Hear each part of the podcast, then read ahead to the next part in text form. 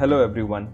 Welcome to the new episode of Everyday Talkies. Now, before you jump onto listening to this episode, wait, take a breath, smile. Get your regular dose of life changing entropy here on Everyday Talkies.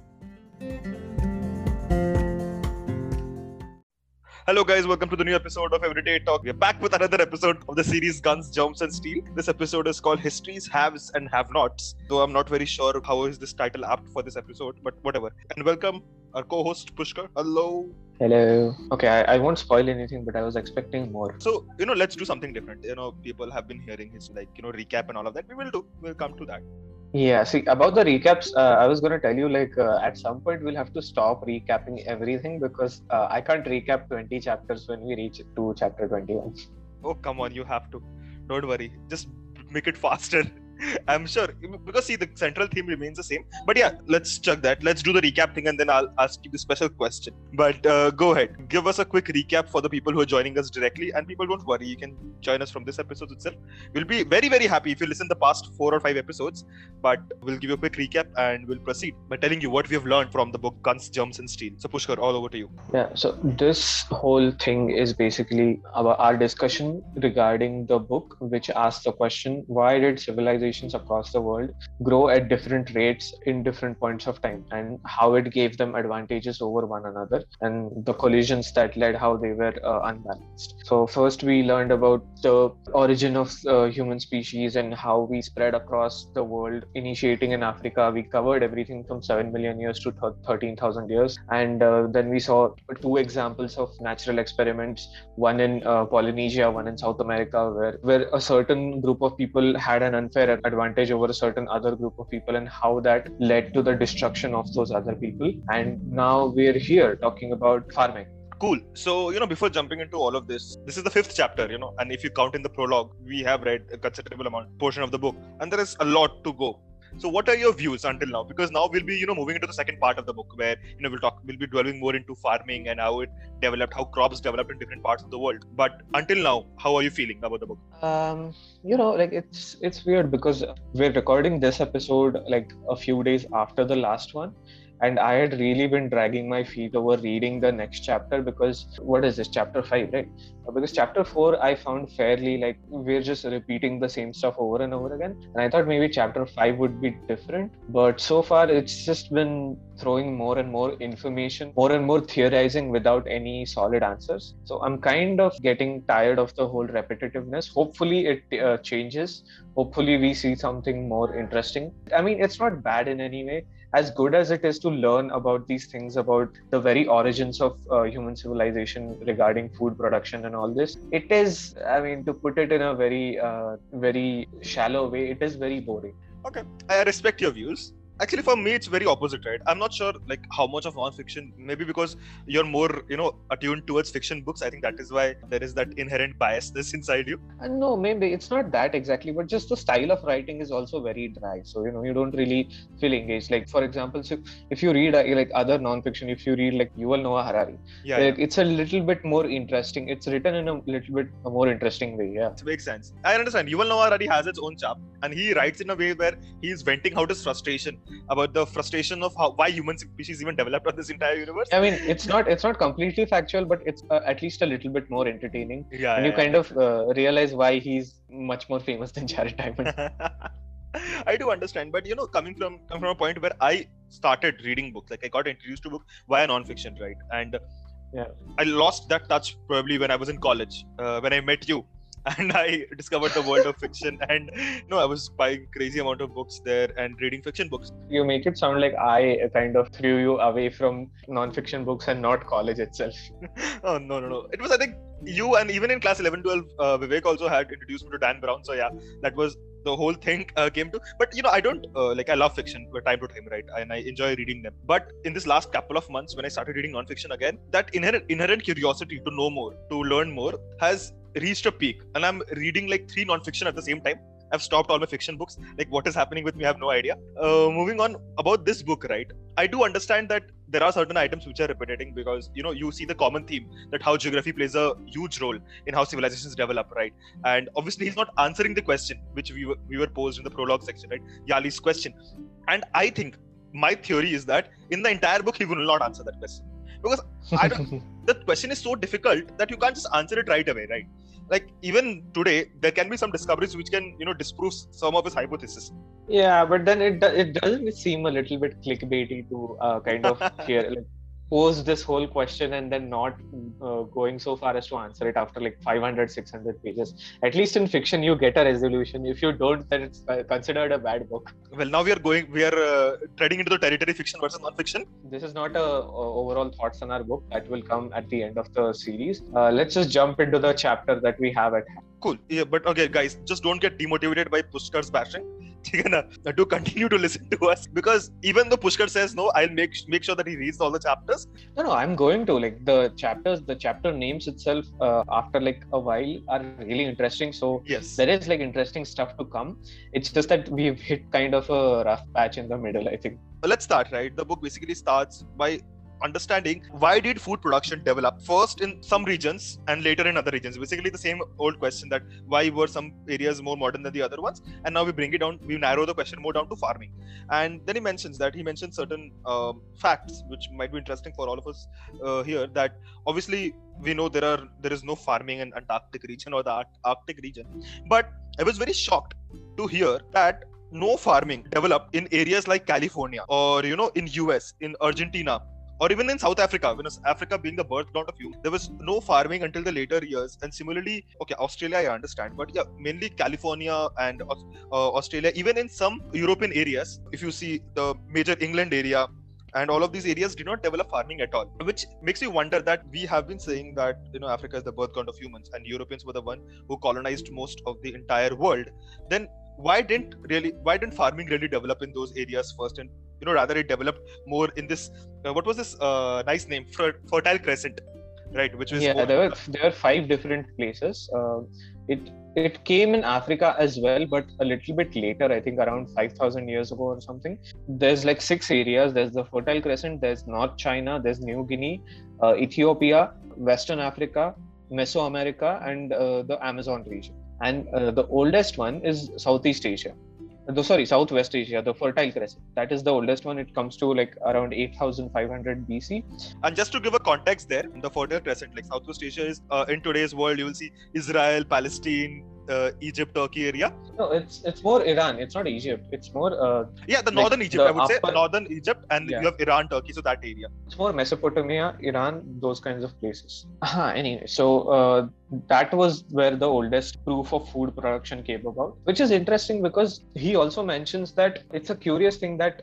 in places where there wasn't a lot of there wasn't a lot of ecologically rich uh, plants and everything those were the places where uh, the food production sprang up and places that were ecologically very diverse and they had a lot of uh, different wildlife and fauna and flora those places did not see food production organized food production until the advent of the modern world. So it's interesting like you have to wonder about the factors that led to uh, certain people uh, going into food production. Maybe it was because of scarcity of hunter gatherer uh, stuff or like maybe something else. Basically he mentions that you know how did crops like how did uh, you basically domesticate crops and uh, animals right? So one is obviously you start independently which you mentioned. It happened in china you it happened in the fertile crescent area and all of these areas that you mentioned. And on the other side there were areas where people migrated to this new land and started cultivating crops there or introduced food production there and then you know jared diamond mentions that there are two ways this could happen one is you know i see pushkar is planting crops let me do that do the, do the same and I plant crops as well. So both of us have our farms.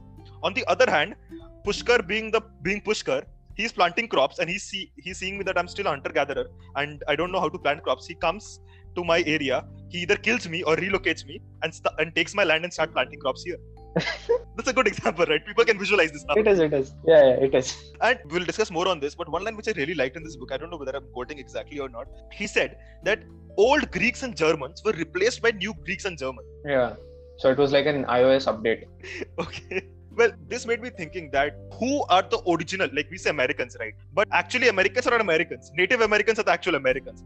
Similarly yeah. it happened that in greeks and germans the people whom we call to, in today's world greeks and germans or even in 500 years ago we whom we called greeks and germans they were not exactly true greeks and germans. Uh, they were more uh, people who were from uh, southwest asia who migrated there and there were old Greeks and Germans who were usurped by these areas. But okay, For example, the Indians that lived in the Indus Valley in 7000 BC are way different than the uh, Indians that live there today because there's a lot of European and there's a lot of Mongolian influence there, you know. True. As we were discussing regarding, he mentions this word right, founding crops. How were the how did the founding crops come to these areas which adopted food production? Was it uh, you know replicating what the neighbor is doing, or just did somebody just use up the land? And we see that there is one question which I really want to check your views here is that he mentions that in areas such as you know Africa, South Africa majorly, you have you know Southwest uh, US or Egypt, mainly Egypt, right, where adoption occurred, where they saw that in my north, okay, food production is happening. Let me do that. Let me do the same. And he cites multiple reasons that why he's confident that adoption occurred here. On the other hand, he mentions, and similarly on that line, sorry, uh, he mentions that most of these areas around that time period, which was in the olden times, around you know 5000 uh, BC, most of these areas adopted food production. But in the more recent past, areas which developed food production was mainly be- because th- their lands were usurped by literate Europeans like the areas of California or you know North America, Argentina, Australia, and Siberia. So my question here is that again, it's a morality question. I don't know uh, what is its place in this chapter, but were old humans better? Like were they more uh, cordial in understanding that okay, you're doing a good thing, let me also adopt that.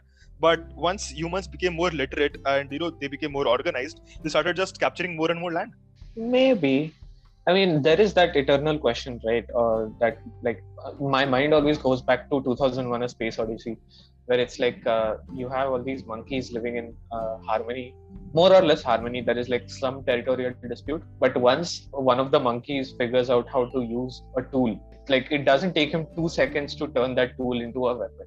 Right. I don't know how to answer this question, honestly. Maybe they were, maybe it was, maybe old humans were more peaceful because they had no concept of violence, but more than that, maybe because they had no concept of ownership as such, because you didn't have organized uh, food production or organized towns or uh, organized, like, settled living, you know. You didn't have people ha- having houses and farms and uh, owning uh, domesticated animals. So you had no concept of ownership, and because of that, it was just like okay if, if, this person is hunting here i'll go hunt somewhere else. Uh, yeah so maybe you know because of that we were more peaceful. Once we became literate once we started living in cities in a more organized manner the concept of ownership came about the concept of currency came about and that kind of gave rise gave rise to the haves and the have nots you know which then led to maybe uh, all this looting and all this conquering and you know collisions between civilizations I don't know if there's much in this chapter. Again, it was a short one. So he also adds in this chapter, right, in a very minute point, that how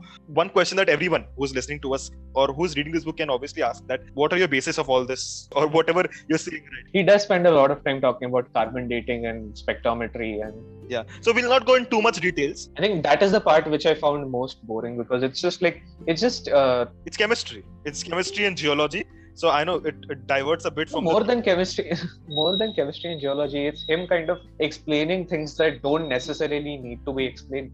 Like mm-hmm. as as interest like it would be interesting for a person who likes uh, carbon dating who is into the process of finding these things. But i'm more of the uh, thinking like i just want the rhetoric part of it. I'm more interested in that. I'm more interested in the reasoning and uh, the cause and effect you know and not like the how you added up the whole math of it. Yeah makes sense. But just to give some context right for people who might have these questions however minuscule that amount might be. I'll not go into the process of carbon dating or spectrometry. You can go read that up uh, if you're interested. But he mentions this one example which i found interesting was that uh, about the example of chickpeas where he said that yeah. it was it, it was found in mediterranean and it traveled to ethiopia and you know to turkey uh, sorry uh, to india India is the world's largest producer of chickpeas. Yeah, 80% of chickpea comes from India. Yeah, so now the question can be asked that where do you think chickpeas originated? And the most common answer will be India. But actually, the answer is somewhere in southeast Turkey. Uh, much like the music of today's Bollywood, chickpeas originated in Turkey. Uh, let me tag some music artist from India here to take a stab at you. But yeah, moving on, I think that basically, you know, sums up the chapter. One new thing that we get to know from this chapter is that where we expect food production to develop most obviously, that did not happen. It developed in the most arid of areas and in the most ecologically good areas, uh, food actually migrated there and there were you know different kinds of food production and another another interesting thing was cattle was domesticated around like 7000 bc mm-hmm. and I don't know. It just it just sent me on a weird tangent of uh, people worshipping cows and uh, when exactly that started. There is a chapter on religion, so when we come to that, we'll get to we'll get to know more about it. I guess. Yeah. But, uh, yeah, I think that's basically it for this episode. And to end it all off, you know, we have been bashing Europeans like from the beginning of this book, like. Uh, and we will continue to do so. Don't uh, think that this is over. Yeah, but we always said that you know wherever Europeans went, uh, they you know exterminated the local uh, flora and fauna, and uh, they never domesticated anything. But but there is one, there is one indigenous domesticated crop in Australia. Can you guess what that is? Indigenous domesticated crop in Australia. The rest is all you know bought from Europe and all these Indonesia and all of that, right? But there's, there's only one. What are we talking about? Vegemite, no, arrowroots, no. Aragon, What the hell? Stop! Stop! Stop! kangaroos. I was saying crop, right? Kangaroos are not crop. Uh, I mean, they still eat kangaroos, so you know. What? Yeah, they do. Okay, let's just go away from that. The indigenous crop is macadamia nuts. Oh damn! I did not like. I watched MasterChef Australia. Like I've been on a big MasterChef Australia binge, and somehow I did not notice. How, like, wow, shame on me. Well, it should be. But yeah, I think that brings us to the end of this episode and this chapter. Again, it was a very short one. Yeah, I think that brings you to the end. Pushkar, do you have any closing remarks? Jared Diamond, get your shit together, pick your pace up. Uh, hopefully, the next chapter is better. Yeah, he has already written this book, bro. It's okay. There's I know, I nothing know. he I'm can just, do. I'm just putting it out in the universe. Maybe it'll happen. yeah yeah but i guess you know it takes time for the good stuff to come star trek did not become a hit after first season right? It took a few seasons. True, true, true, true. true. so i'm hopeful i'm hopeful. And if you guys want uh, you know some a series like this sort where basically you feel lazy enough to read a book and want us to read a book and explain it to you guys then let us know what uh, it can be. The one recent recommendation that like i would like to give you all is uh, thinking fast and slow by daniel kahneman. I'm loving that book. Absolutely it is going parallelly with guns germs and steel uh, guns germs and steel deals with history of humanity and that deals with how our brain works. So it's just baffling to know both of them at the same time. Well you know i was just thinking that maybe maybe there is a correlation on how our brains develop and how we take decisions from you know how humanity evolved. So maybe something could coincide somewhere or the other. Uh, this is a treat for people who've stuck through us to, towards the end of this episode. So pushkar do you want to give any book recommendations that you're reading right now? I started reading Lord of the Rings finally, which is really fun. It's like reading a non-fiction book in itself because uh, J.R.R. Tolkien goes into more detail than Jared Diamond about things that do not even exist. So that's fun. yeah that's the fun but read Lord of the Rings. I think it's a it's a great book. Yeah, true, true. Okay, for fantasy lovers, do go grab that book and read it. But till then, uh, signing off. We'll catch you in the next episode of Guns, Germs, and Steel. Till then, keep on listening. Bye. Bye bye. Thank you for listening to this episode. Follow us on social media and do let us know if you want to be part of the next episode. Till then, live long and prosper.